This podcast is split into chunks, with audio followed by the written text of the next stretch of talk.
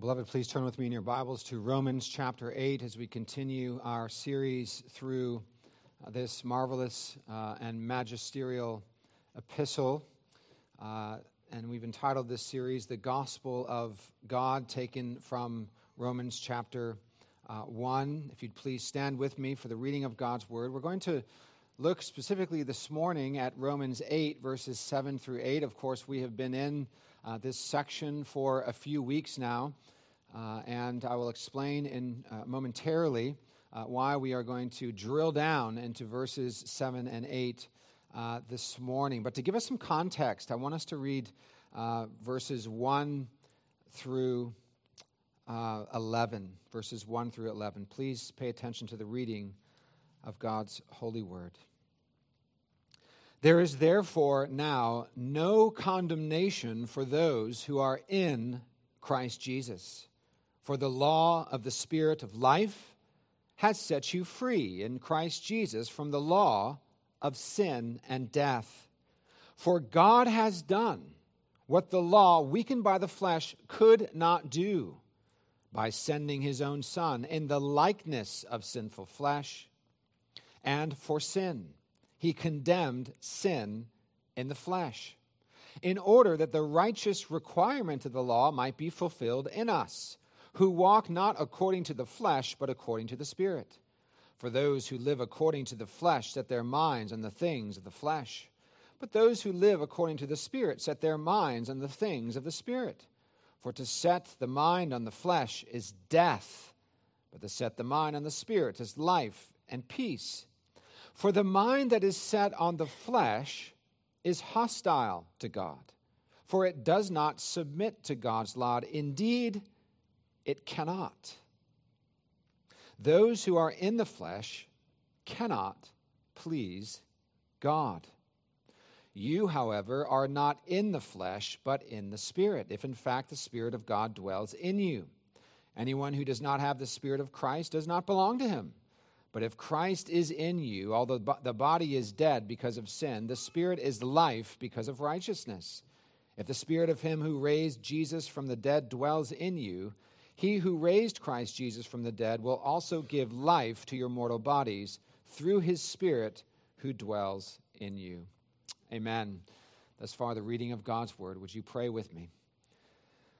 Our loving and merciful Heavenly Father, we read in your word that there is therefore now no condemnation for those who are in Christ Jesus.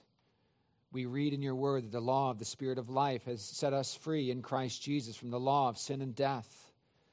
We read in your word that the mind of the Spirit is life and peace, but the mind set on the flesh is death. Oh Lord, would you help us to make better sense of these things, that we would look to Christ alone for our salvation. O Lord, illumine our hearts and our minds, even as your word is read and preached in this hour. In Jesus' name, amen. You may be seated. What is mankind's biggest problem? What is mankind's biggest problem? It's an important question, isn't it? It's a fundamental one. It's a fundamental one, and the answer, you shouldn't be surprised to hear, is not one that people people tend to agree upon. The answer is not one that people tend to agree upon, especially in our highly secular culture. Indeed, if presented to a hundred people on the street, one might get a hundred different answers to this question: what is mankind's biggest problem?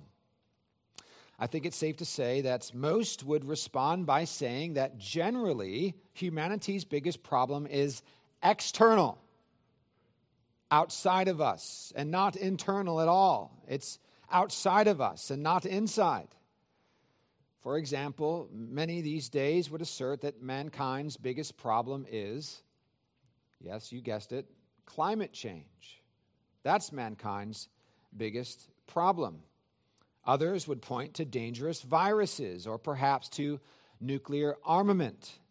Still others would answer that humanity's biggest problem is injustice and inequality. We hear a lot about that these days. Some might even mention Christianity or other religions, along with Christianity as mankind's biggest problem. If we could just loose ourselves from these oppressive religions, surely there would be those who would point to a specific politician or world leader as what ultimately ails the world in which we live. Now, these are only a few of the answers that would be offered, and usually dealing with some dimension of human justice, equality, or earthly survival. But dear ones, God's word provides us with a very different answer than the ones that tend to be given. It gives a different answer to this question. Indeed, as problematic as these issues are in the world, none of them are mankind's ultimate problem. No, God's word teaches clearly and unequivocally that mankind's biggest problem is total depravity. Total depravity, that is, the total corruption of human nature by sin, and by consequence, the moral inability to make ourselves right with God, to be acceptable to God, and to remove ourselves from underneath God's holy wrath and just judgment. Dear ones, humanity's biggest problem is not inflation or political corruption or the proliferation of fentanyl or the spread of covid nineteen. It's total depravity. We're not going to see that on the headlines of the New York Times or the Wall Street Journal. Mankind's biggest problem, total depravity. But that's what it is. It's indwelling sin. It's humanity's solidarity with fallen Adam and the fact that we are all born into this world marred and corrupted by the disease of sin in every part of our human constitution. Our souls, our minds, our hearts, our affections, our desires, even our bodies, every part, the whole man is poisoned by sin. And dear ones, why is this so important for us to understand? Why is this so important for us to understand? Some have uh, said in the past that uh, it's a terrible thing to talk about the human condition like this. Uh, we shouldn't talk about sin. Uh, a famous minister in our own day with millions of, of followers and readers and listeners, Joel Osteen, says it's not his calling to talk about sin. That's just not his calling. He has a different calling to talk about other things, but not about sin. Or we've heard of others who have stood up and walked out of, of high, highly um, uh, uh, notable Uh, podcast interviews and who have said, I'm not, no longer going to stand for this, and walking out because they say that to talk about sin is hurtful to self-esteem and to mankind's problem of uh, of, of, of understanding themselves as as low and and uh, and struggling therapeutically. Why is this so important for us to talk about, to understand? Why does Paul emphasize the doctrine of sin and total depravity in the book of Romans and elsewhere in his epistles? Why is Paul talking about that which so few want to consider today from the pulpits of our lands? Why is the doctrine of the sinful depravity of mankind featured so prominently throughout God's word? It's a fair question, right?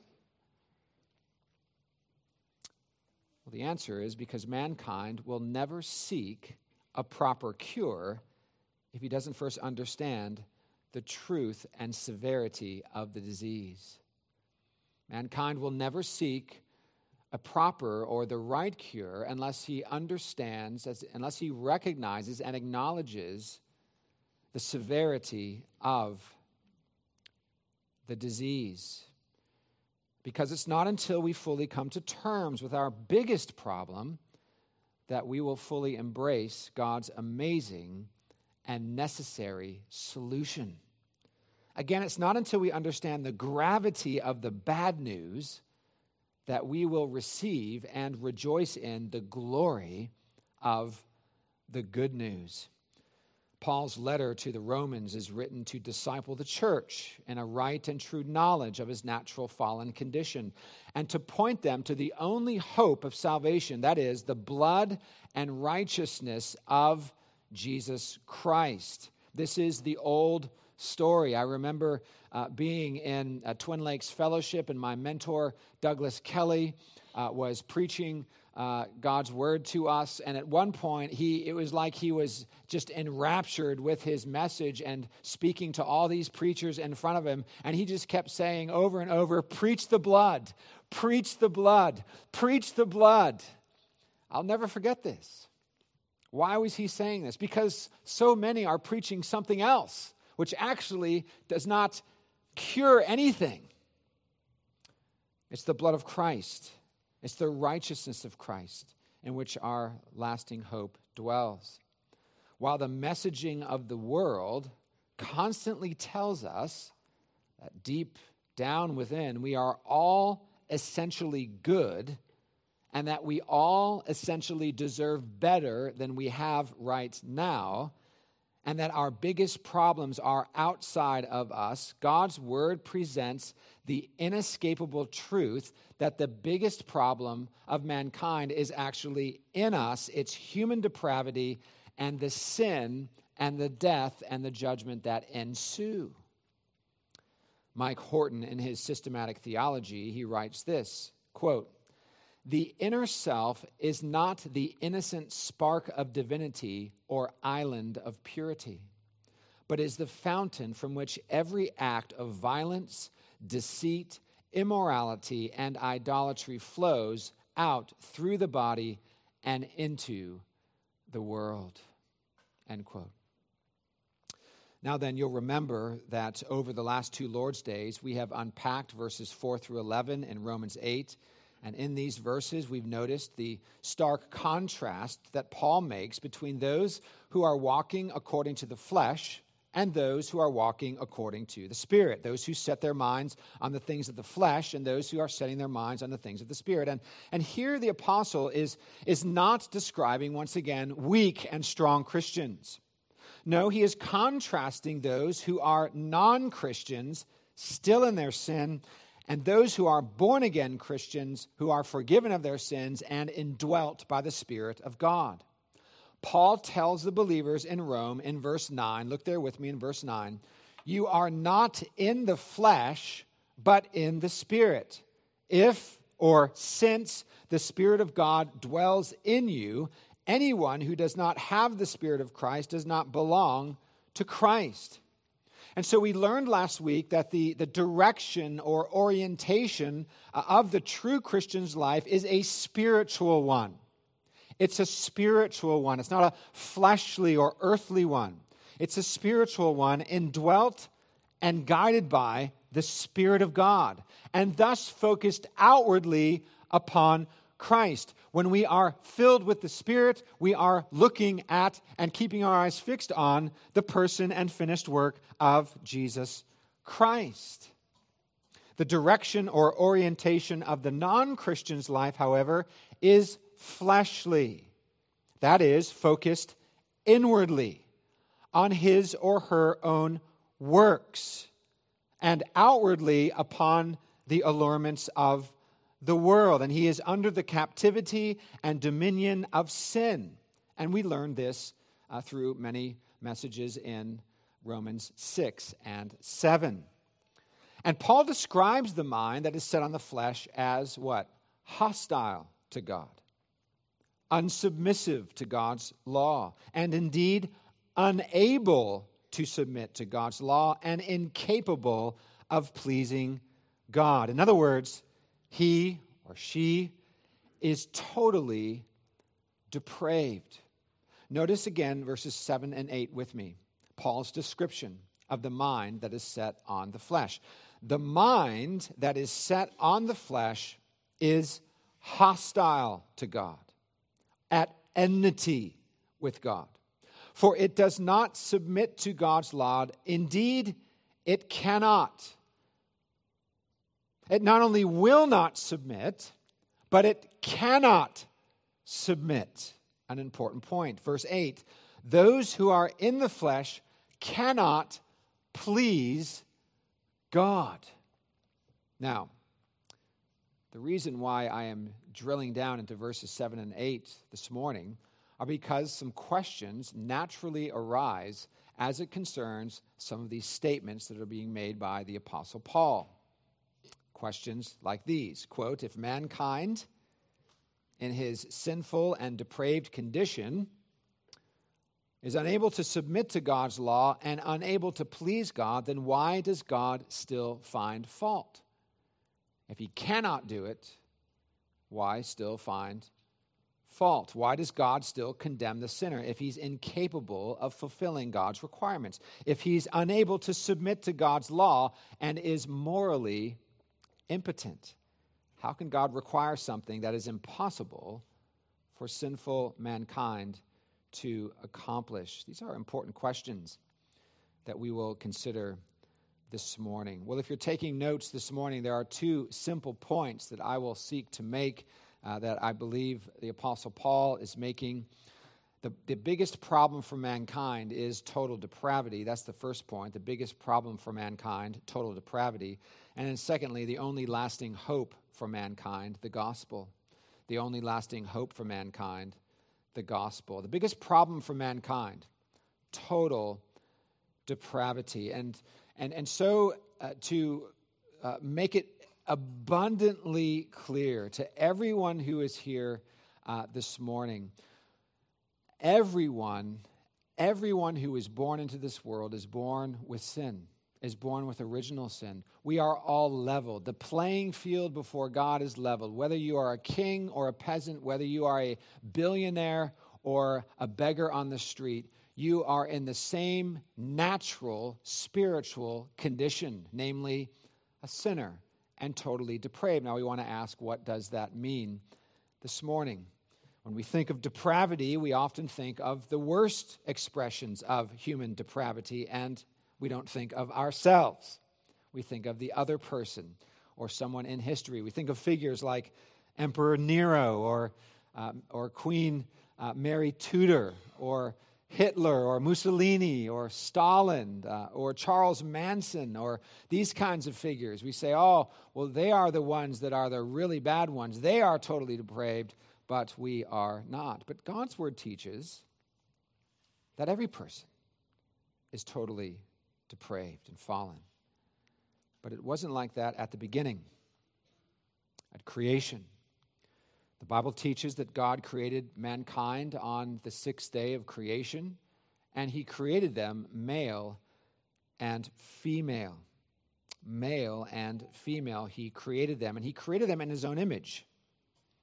He created them with his image stamped upon their soul. He stamped his image upon Adam and Eve's soul. What does that mean? It means that they had God's righteousness, the original righteousness with which they were made, original righteousness, Genesis one twenty-six. Yes, in his original pre-fallen condition, mankind possessed an inherent righteousness which consequently led him to walk in perfect, sinless harmony with God. They were truly spiritual beings. They were truly spiritual, without sin, created to walk in harmony with God, with the righteousness of God filling them, and with the law of God written upon their hearts. In this perfect condition, Adam and Eve possessed something that presently we here this morning do not, namely a sinless nature, and thus the possibility of perfect, personal, and perpetual obedience in the garden. However, when they gave in to temptation and sinned against God in the garden, they entered into a new state of nature, a fallen condition. In other words, when they rebelled against God by eating the forbidden fruit, they lost their original righteousness.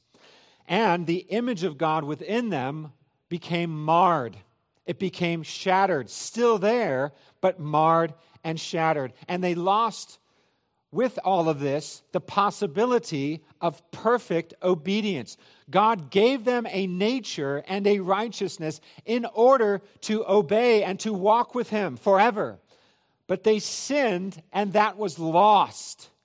In fact, as the federal representative of all of mankind, Adam lost all of these things, not only for himself, but for everyone subsequently born naturally into this world. Look with me at Romans five quickly. Romans chapter five. As we see the repetitive nature of Paul making this point over and over and over again, that there is death in and through Adam, and there is life in Jesus Christ, which we will look at in a few minutes. Look at chapter five and verse twelve. Therefore, just as sin came into the world through what? One man. And death through sin. And so death spread to who? All men, because all sinned. That is, when Adam sinned, we all sinned in him. That's what that means. This is not speaking of the consequence or, or the, um, the symptoms that come uh, from a sinful nature. This is talking about we all sinned in Adam because Adam represented us. It's like a president making a, uh, or, a or a a Congress making a declaration of war, and when they say we're going to war, they're making that declaration for everyone. We're all in it. You can say, well, I'm not. Well, yes, you are. People say, well, that's not my president. Well, yes, it is. If you're an American, that's your president. People who, who represent others make decisions for them, and God, in this covenantal relationship, makes Adam the federal representative of all of humanity. And so when he falls and he sins, we fall and we sin. Romans five fifteen. For many died through what? One man's trespass. Romans five eighteen. Therefore, as one trespass led to condemnation for all men. And so the only possibility mankind now has is the possibility to sin. There is no longer what Adam had, which was the possibility to continue in perfect personal and perpetual obedience or give in to this. We don't have that option anymore because we lost original righteousness. We lost the ability to do that because we are in Adam, and now we only have the possibility in our natural selves of sinning. By nature, therefore, we are totally depraved. It's mankind's biggest problem. We are enemies of God, the Bible teaches in Romans five. We are children of wrath, the Bible teaches in Ephesians two three. And while elaborating on the spiritual depravity of mankind, Paul states in chapter three, verses ten through twelve, if you want to look there with me, Romans three, ten through twelve, that none is righteous. No, not one. No one understands. No one seeks for God. All have turned aside, both Jew and Gentile. Together they have become worthless. No one does good, and in case you missed it, not even one. The Bible is not a collection of moral maxims to push you along life's path to, to make you somewhat acceptable to God so that you can say something like this when someone asks you if you are sure you're going to heaven. You say, well, I hope so. I've lived a pretty good life. We do not see, receive divine absolutions for our good intentions or for the good works that we do along life's way. No, we are totally depraved. Our need is much bigger. Notice what Paul says about mankind's nature in this statement in Romans three. First of all, that he is not righteous. Again, he's lost original righteousness in Adam's fall. Second, He says mankind does not understand. He doesn't understand. In other words, his mind is darkened in sin. Paul brings us out in Ephesians chapter four and verse eighteen, speaking of the futility of the mind and the darkness of the understanding and corruption through deceitful desires. Third, due to mankind's deprived mind, depraved mind and will, no one seeks for God. No one in their natural selves seeks for God.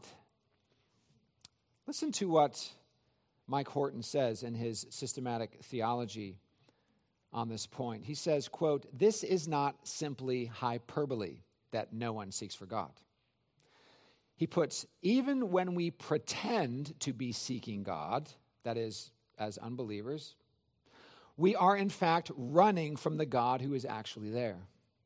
If the self, if the self-help sections of the average bookstore are any indication, we are, like Paul's Athenian audience, in every way very religious, Acts seventeen. And then he goes on to say, but God is not worshipped, he is used.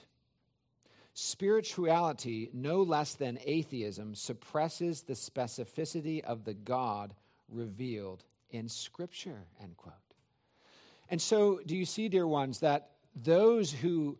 who appear to be seeking God but are doing so on their own terms and according to their own categories or something they've pieced together from the internet or from their own hearts are actually not seeking God at all. They're seeking an idol of their own making. It's a different religion.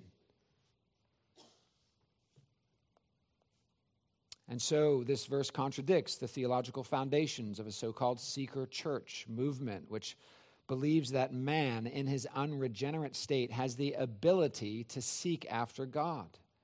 On the contrary, man is dead in his sin. In, in his natural self, all he is able to do is to rebel against God. Man does not have a spiritual head cold. No, when Paul paints a portrait of mankind's spiritual condition, he paints a portrait of death. Ephesians two one. And you were, he says to the Ephesian Christians, dead in your trespasses and sins in which you once walked. That's the picture that we should have. Uh, for some reason in our day, there is this fascination with death, uh, which has uh, brought to the surface all these zombie movies. Now, we had our cheesy zombie movies from the seventies, for sure. We had those. But today, there's this fascination of death, of, of the sort of living dead that, that come out of their graves and come and haunt people and, and cause all kinds of havoc. It's all very dark and very strange. But that really is a picture of the spiritual condition of mankind apart from the life-giving Spirit, apart from life in Christ. It's the living dead. No understanding, a heart of rebellion towards God, a wanting to live autonomously, and an inability even to please God.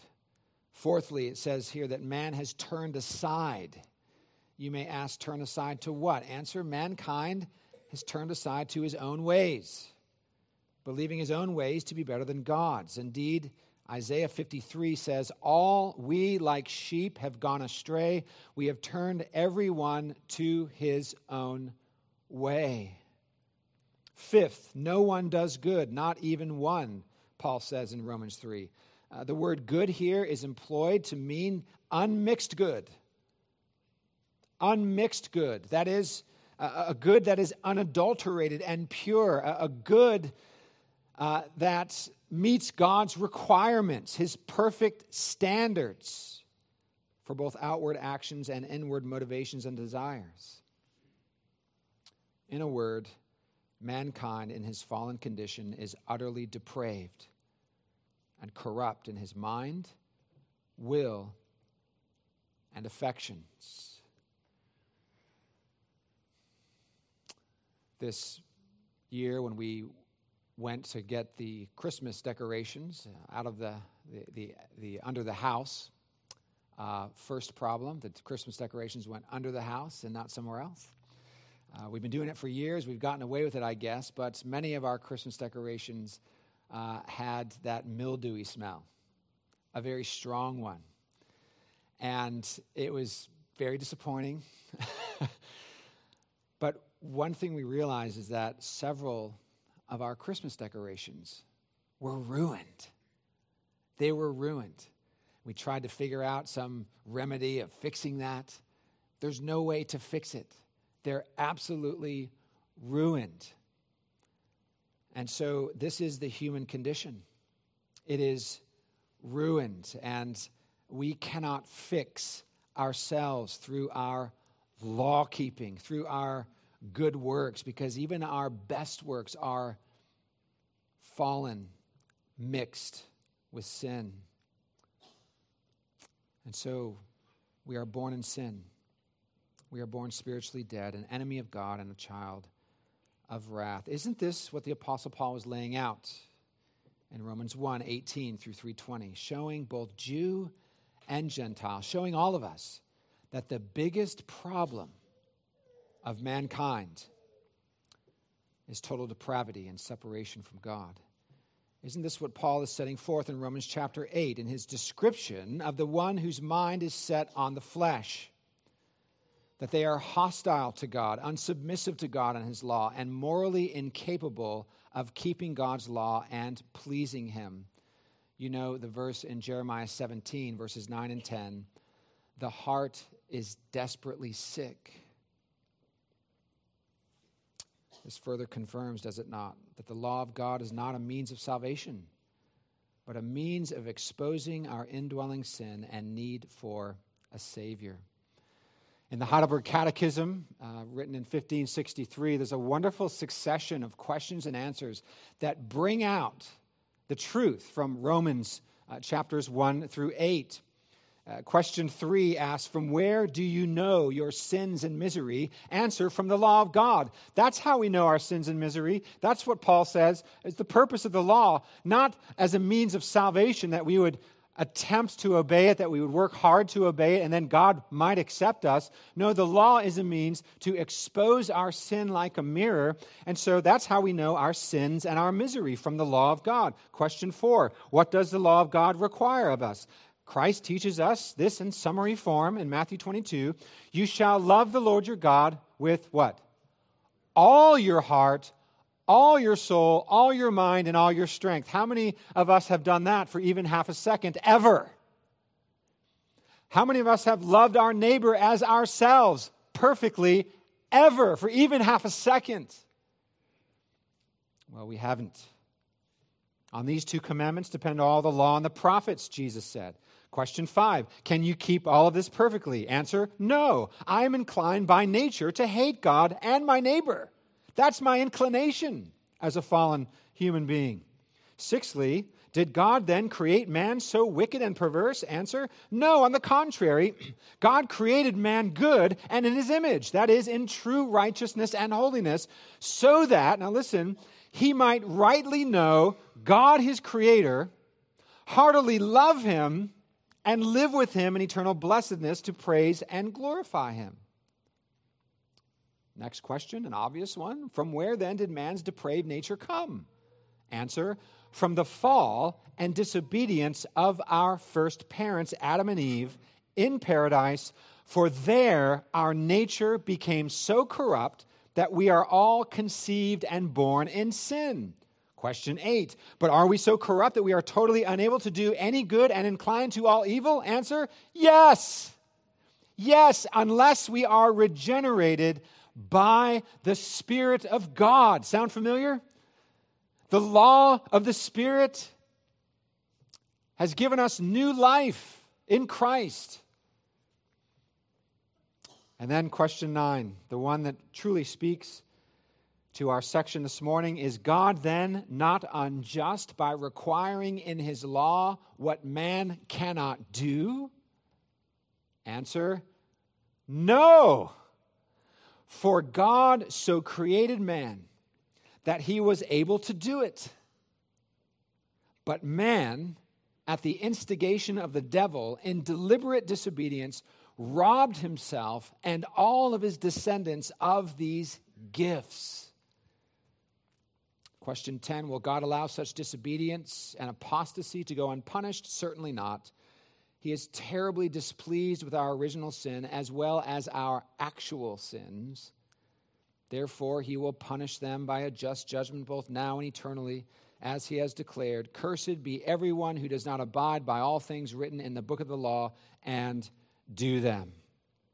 Now, before we get to the good news, it's important to uh, understand that depravity doesn't mean that man doesn't still possess a, a moral compass or a conscience, and that people express this depravity in different ways. There are all different ways it's expressed. And, and everyone, thankfully, doesn't express total depravity or human depravity in the worst types of ways, like Hitler and Mussolini and, and, and Stalin and Mary Tudor and others who get into positions of power and, and, and, and use that power for corrupt purposes and, and for murder and such, or those who seek to, to rape and, and all of these things. Thankfully, everyone doesn't display their depravity in those ways. Nor does it mean that mankind will not at times show elements of virtue and goodness, knowing that this virtue or goodness never rises to the standard of perfection, meeting God's requirements. Every good work is tinged with sin. So we need to remember these things. The Bible teaches these distinctions. Now, beloved, if all of these things about mankind are true and we are incapable of keeping God's law, and in the flesh we cannot please God, we must ask, what hope is there for wretched, rebel sinners like you and like me? What hope is there? Well, this brings us from the very bad news to the very good news of the gospel. The announcement that a Savior has come. A Savior was born in Bethlehem two thousand years ago to set us free from this bondage to sin, to provide us with that forgiveness and righteousness that are necessary for our salvation, and to restore us to God with a new nature in Christ. And here we come to the only lasting hope for mankind, the gospel. Not long before he died, James Montgomery Boyce, the former pastor of tenth Presbyterian Church in um, Philadelphia, he wrote several hymns. He was diagnosed with terminal cancer, and he began to work with his chief musician on several hymns. We sing some of them uh, in this congregation. Uh, but in one of those hymns, he wrote this: I once was rebellious, corrupted by sin, pursuing the devil's dark path, oblivious, dead to the state I was in, an object of God's dreadful wrath. But God, who is rich in compassion and love, not leaving my soul to the grave, has given me life, born again from above. By God's sovereign grace, I've been saved.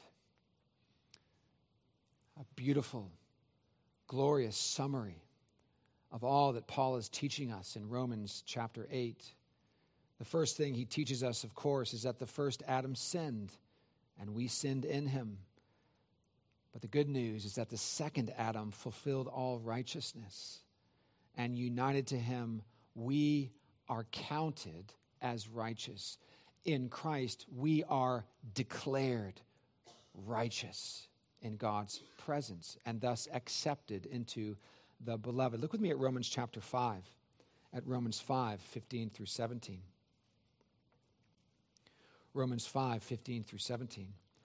He writes, but the free gift, that is, salvation is not something we earn, it's a gift. The free gift is not like the trespass. For if many died through one man's trespass, much more have the grace of God and the free gift by the grace of that one man, Jesus Christ, abounded for many. And the free gift is not like the result of that one man's sin. For the judgment following one trespass brought what? Condemnation.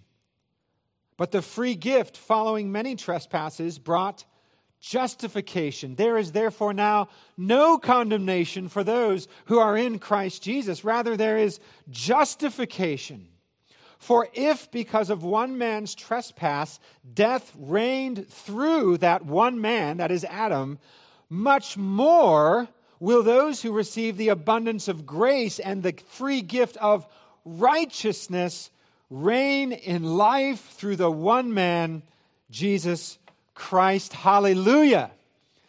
In Adam, we all die, but in Christ, we are made alive and we receive the gift of righteousness, thereby fulfilling the requirements, the perfect requirements of God, therefore making God both just and justifier of the one who has faith in Jesus.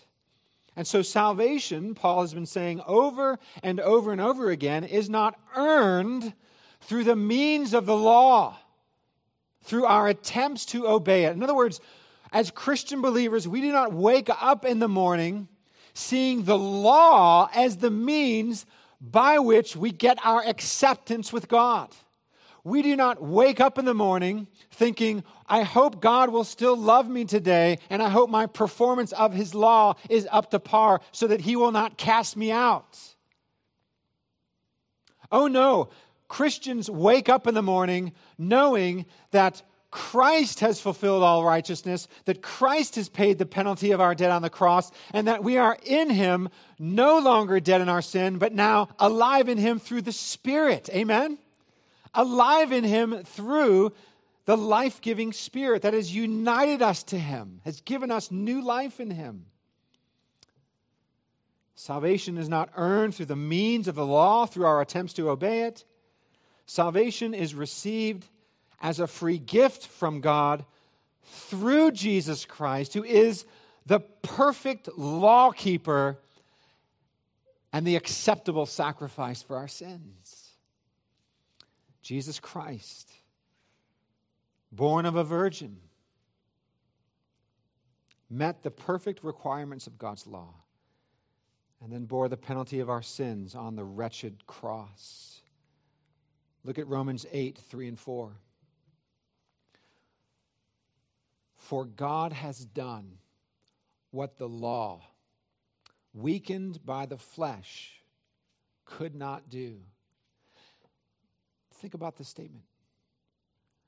God created us with original righteousness, with the law of God written on our hearts, and we were able to obey it in paradise before the fall. But now, because sin has entered the world, our flesh is weak. We are incapable of obeying the law as we ought. We always fall short of the glory of God. We never measure up. And so it says, for God has done what the law, weakened by the flesh, could not do by sending his own Son in the likeness of sinful flesh and for sin as a sacrifice. God condemned your sin and my sin in the flesh of Jesus on the cross. Why? Look there. That the righteous requirement of the law might be fulfilled in us who walk not according to the flesh, but according to the Spirit. Dear ones, this gospel, this good news is the only hope for depraved sinners who are culpable in the sin to which we have been held captive. God created us with perfect righteousness, but we walked away from him in rebellion, but he has pursued us with his grace and in his Son. Is this not a great salvation? Does this not give us a lasting hope? Oh, our works are not what we put our hope in. We put our hope in Christ and in his work of salvation. Through union with Christ, we are set free from the dominion and bondage of sin. We are indwelt by the Spirit. We are made alive in Christ. We are justified through faith in Christ's blood and righteousness. We are restored to a right standing with God in heaven. And we are set free in the Spirit in order that we might glorify Him and please Him, the very purpose for which we were created. Again, Horton writes, only when God seized us and liberates our captivity are we truly free to be the human beings that we are. Only in Christ. Doesn't this make sense of Paul's words in verse six? For to set the mind on the flesh is death, but to set the mind on the Spirit is life and peace. Dear one, that's what you possess in Christ. Life and peace. And so set your minds on the things of the Spirit. Keep your eyes fixed on Jesus, the author and perfecter of your faith. Keep your eyes on things above where Christ is, seated at the right hand of God. And so when He returns, you will dwell with Him in glory forever. Don't live according to the ways of the flesh, according to the ways of the world. Live according to the ways of the Spirit, according to the ways of Christ. Put on Christ, put off sin and the flesh. Die to sin, live to Christ. This is the way of the Christian who has been set free in Christ. What is mankind's biggest, biggest problem? It's total depravity and all the consequences of it. But the Bible teaches us that this dire condition is not without a remedy. And the remedy, the hope, the Savior is Jesus Christ and the glorious gospel of grace. May we rest in that hope this morning. Let us pray. Our Father, we thank you for your Son. We thank you, O God, that what the law could not do, you did by sending your Son. We thank you for the gospel, the good news. There's so much bad news about the human condition, but Lord, this good news, it abounds in our hearts. And we pray, Lord, that there are any here today, any here this morning or listening online who do not know you, who have never repented and turned from their sin and received Christ as their Lord and Savior, that even this morning, that you would work in their hearts, that they might cry out to you for forgiveness and grace, that they might bow down to you as their Savior and King, and that you would be glorified. And we pray these things in Jesus' name.